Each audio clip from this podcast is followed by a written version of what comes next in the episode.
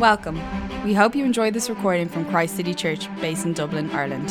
For more podcasts and information on the church, please visit christcitychurch.ie. Thank you for listening. Psalm 24 The earth is the Lord's and everything in it, the world and all who live in it. For he founded it on the seas and established it on the waters. Who may ascend the mountain of the Lord? Who may stand in his holy place? The one who has clean hands and a pure heart, who does not trust in an idol or swear by a false god. They will receive blessing from the Lord and vindication from God their Saviour. Such is the generation of those who seek him, who seek your face, God of Jacob. Lift up your heads, you gates. Be lifted up, you ancient do- doors, that the King of glory may come in. Who is this King of glory? The Lord strong and mighty, the Lord mighty in battle. Lift up your heads, you gates, lift them up, you ancient doors, that the King of glory may come in. Who is he, this King of glory? The Lord Almighty, he is the King of glory. Good morning, everyone. If you don't know me, my name is Andrew. I've been going to CCC for about five or six years now in the central congregation, so it's great to be here with you. So that's if you don't know me. If you do know me, you may know my wife Rebecca here at the front works in the courts for a very senior judge. And one thing that she will adamantly tell you when evidence is presented or a witness speaks in court is that context is everything. And to fully understand why David wrote this poem, why he prayed this prayer, we need a little bit of context. So, to do this, we're going to look at the book of 2 Samuel alongside this psalm. So, if you want to have a, a thumb in it, it's on page 230 of the, the church Bible, 2 Samuel chapter 6. You might just want to thumb in that. I'll also have the words on the screen. So, a bit of further context David has recently been crowned king of Israel. He's conquered Jerusalem, which he makes his capital. He's defeated the mighty Philistines and has taken the Ark of the Covenant back from them. Now, if you're not familiar with Israelite history or have not watched the Indiana Jones films, the Ark of the Covenant and its contents are here on the screen. Now, the Ark was very important to the Israelites for two reasons. Firstly, it represented God's promise with the Israelites for Him to be their God and for them to be His people. And it also represented God's presence on earth amongst the people. As such, David is keen to bring the ark to Jerusalem on what is now the Temple Mount. I was actually here last week with Rebecca and a few others from church. There's now two mosques somewhere. the Temple Mount would have been. There's a map as well showing the old city of Jerusalem, and that kind of Mount Moriah is up where they built temple. So that's what David wants to bring it here to the center of his new city, of the capital. So let's read what happens when he tries to do this. So if you want to flip back to 2 Samuel, do. Otherwise, the words will be here on the screen. They set the ark of God on a new cart and brought it from the house of Abinadab, which was on the hill. Uzzah and Ahio, sons of Abinadab, were guiding the new cart with the ark of God on it, and Ahio was walking in front of it. Skipping down to verse 6. When they came to the threshing floor of Nacon, Uzzah reached out and took hold of the ark of God because the oxen stumbled. The Lord's anger burned against Uzzah because of his irreverent act. Therefore, God struck him down, and he died there beside the ark of God down to verse 9. David was afraid of the Lord that day and said, How can the ark of the Lord ever come to me? Instead, he took it to the house of Obed Edom the Gittite. David discovers a problem. How can anyone live in the presence of a God who strikes dead anyone who gets too close? You see, God's presence is like the sun and the sun's pretty good, isn't it? It provides light and life to all of us and to this world. But if you were to get too close, you would be burnt up and destroyed. The only thing that could approach the sun without getting burnt up would be another sun made of the same material. So if we try to approach God's presence but get too close, we will get destroyed, struck down, just like Uzzah, because we are not holy like God. Rather, we are unholy due to our sin. So, Psalm 24 is a prayer that asks and answers three big questions Who is this God who lives among us? Who do we need to be to live in his presence? And how do we respond to his presence? Let's dig in with the first question. The first two verses in Psalm 24 address this question. The Lord God owns the world and everything in it, and everyone in it. Who but God could create the world we see today from the waters? This is David referencing one of the first lines of the Bible from the book of Genesis, chapter 1.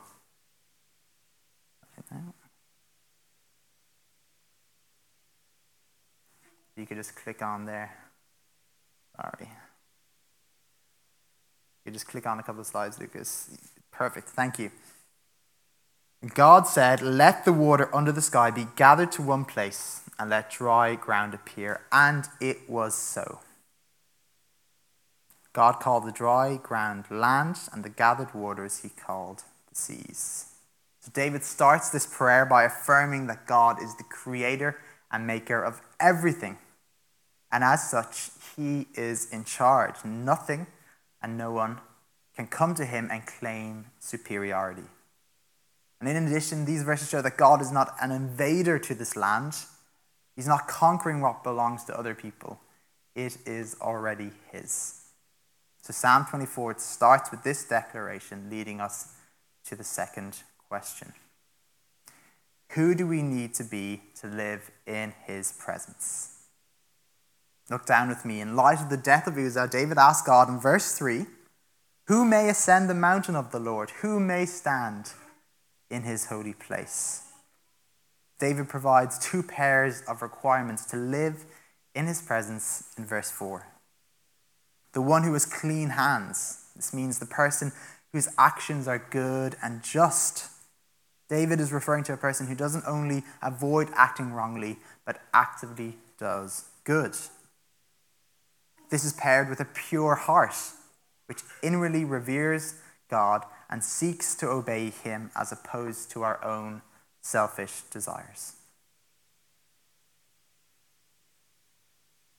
The one who does not trust in an idol, the one who doesn't live their life for some other God, such as fame, wealth, popularity, success. And the last requirement that someone who does not swear by a false God. This simply means someone who tells the truth about their neighbors no matter the cost. And verse 5 tells us that if someone like this enters God's presence, they receive blessings from the Lord. Vindication, which means to be cleared of any blame and any wrongdoing. However, as David realizes when Uzzah was struck down, there is no one like this on earth. And therefore, no one can stand in the holy place or ascend the mountain of the Lord. And that's a big, big problem when it comes to bringing the Ark of the Covenant to Jerusalem. So, David has a problem. But he also knows what his forefathers had said about God that he is a God who forgives, who is merciful, who is abounding in love, but who demands justice. And as detailed in the first few books of the Old Testament, God had instructed the Israelites to sacrifice various animals and other foods as a substitute for their sins in order to come near to his presence. The punishment for sin was death, an ultimate separation from God. And so, by sacrificing these animals, they took on the punishment for the people. So, with God's character in mind, David tries again to bring the ark to Jerusalem. So let's read on in 2 Samuel, looking at verse 12. So David went to bring the ark of God from the house of Obed Edom to the city of David with rejoicing. When those who were carrying the ark of the Lord had taken six steps, he sacrificed a bull and a fattened calf. Wearing a linen ephod, David was dancing before the Lord with shouts of might, while he and all Israel were bringing up the ark of the Lord with shouts and the sound of trumpets. David treats the ark and therefore God with the respect and the fear he deserves. Priests carry the ark instead of a cow cart. Sacrifices for the sins of David and the people of Israel are offered. David is dressed in priestly garments. And if you read on in the chapter, you'll see that as the ark arrives at the place where the tabernacle would be, on the Temple Mount, the people continue to offer sacrifices for their sins. So, the first part of the psalm declares God as the creator, the owner, the rightful ruler over the earth. The second part details how humans ought to approach God's presence on earth in a morally pure state due to the sacrifice of those animals and with a respect and a healthy fear towards God's presence. Now, the last part of the psalm heralds the coming of God's presence into human space and our response. So, I'd love us to read it like they would have in the past. So, this would have been sung by a group where one group sings and the other group responds. So, on this side, if you could read the verses in grey, this side you're going to respond with the verses in yellow. So, here we go. One, two, three. Lift up your heads, you gates. Be lifted up, you ancient doors, that the King of glory may come in. Who is this King of glory? Okay, we're going to have to start again. We need a bit of emphasis, a bit of oomph, okay? You're going to be singing this out. This was sang on the Sunday morning of every week, the start of the week. The priests in the temple would sing this song for hundreds of years. So a bit more oomph, please. Here we go. Starting with verse 7, this side. Lift up your heads, you gates. Be lifted up. you ancient doors, that the King of glory may come in. Who is this King of glory? The Lord strong and mighty, the Lord mighty in battle. Lift up your heads, you gates. Lift them up, you ancient doors, that the King of glory may come in. Who is he, this King of glory? Thank you. So, having actually walked through the various gates around the old city of Jerusalem just last week, I can tell you that David is not using these verses as a command to lift up the gates like they were attached to some sort of pulley. It's a metaphor that refers to someone lifting their head to acknowledge the entrance of one who is greater, who is more important than themselves. To lift one's head at God's entrance, at the ark coming in, his presence coming in, was to acknowledge that God is God. And this respect and this reverence, that's the proper response when God enters our presence and when we enter his. This acknowledgement, at the same time, denies all other claims of God's in our life.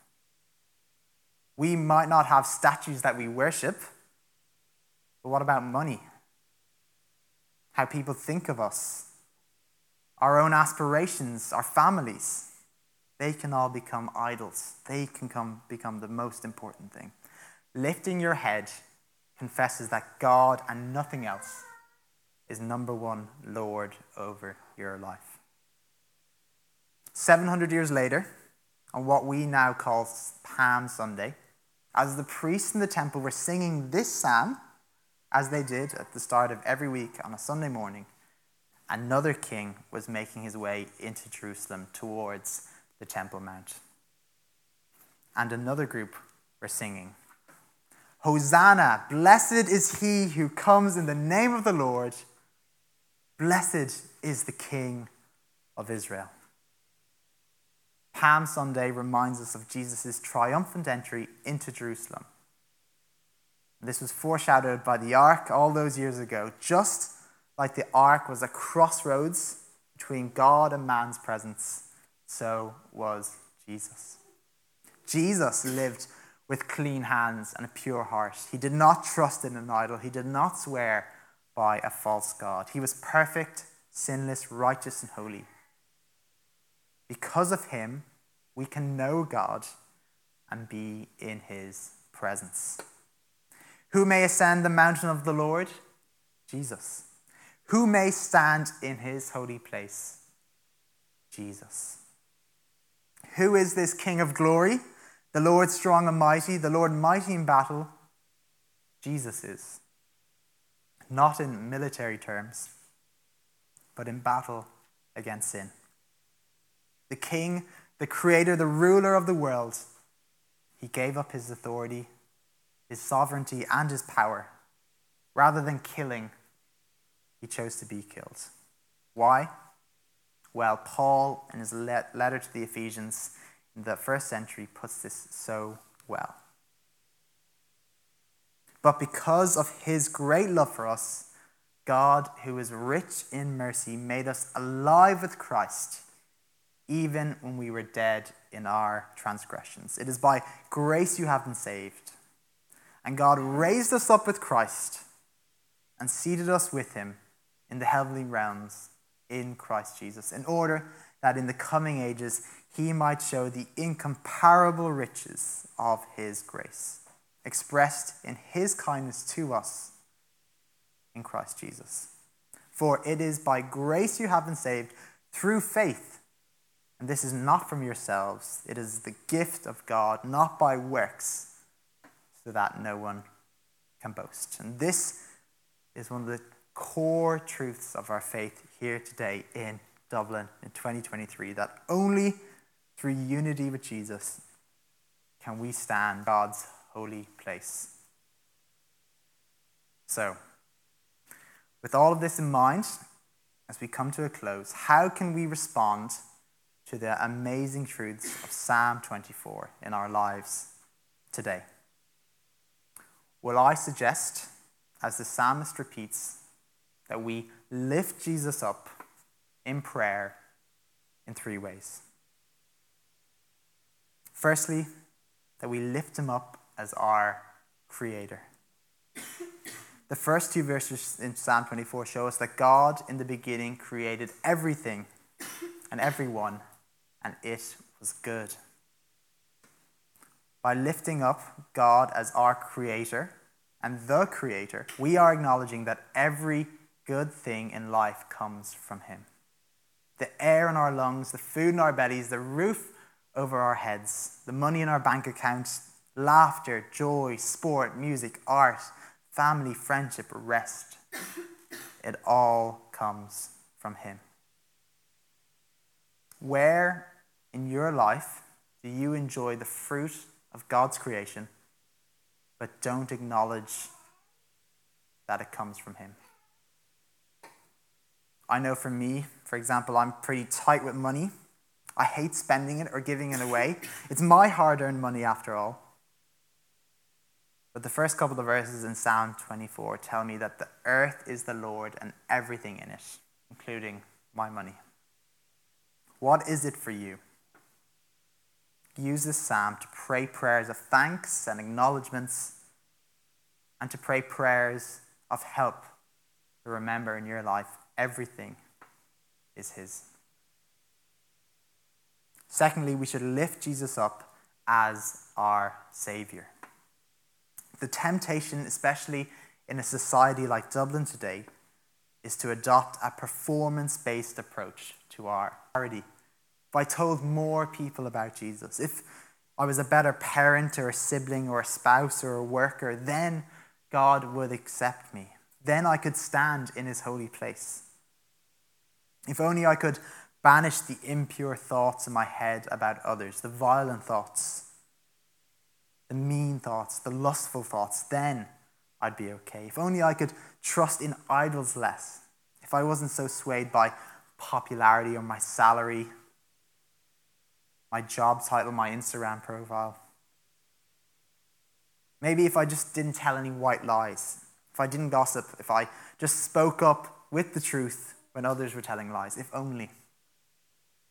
Jesus didn't die on the cross for you so that you'd have to work your way into God's favor.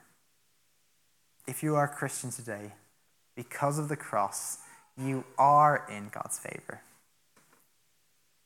He'll take your sins, all your if onlys, and in return, He'll give you His righteousness and His holiness. There's no need for animal sacrifice anymore, like in the time of David. Jesus was the ultimate sacrifice for all our sins today. As the psalm says, He blesses you with vindication, He saves you. And our response should be to accept this with joy and to live like Jesus in response to being saved, not as a requirement to be saved.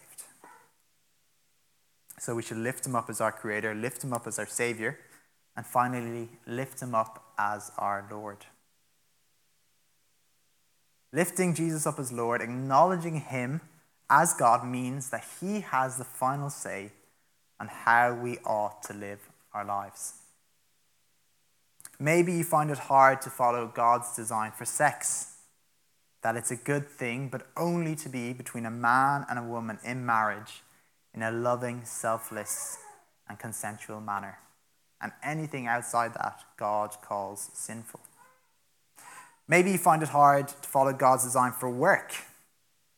This is one for me that work is actually about serving others with the gifts and the talents God has given you, not about selfishly doing anything to promote yourself and to further your personal career.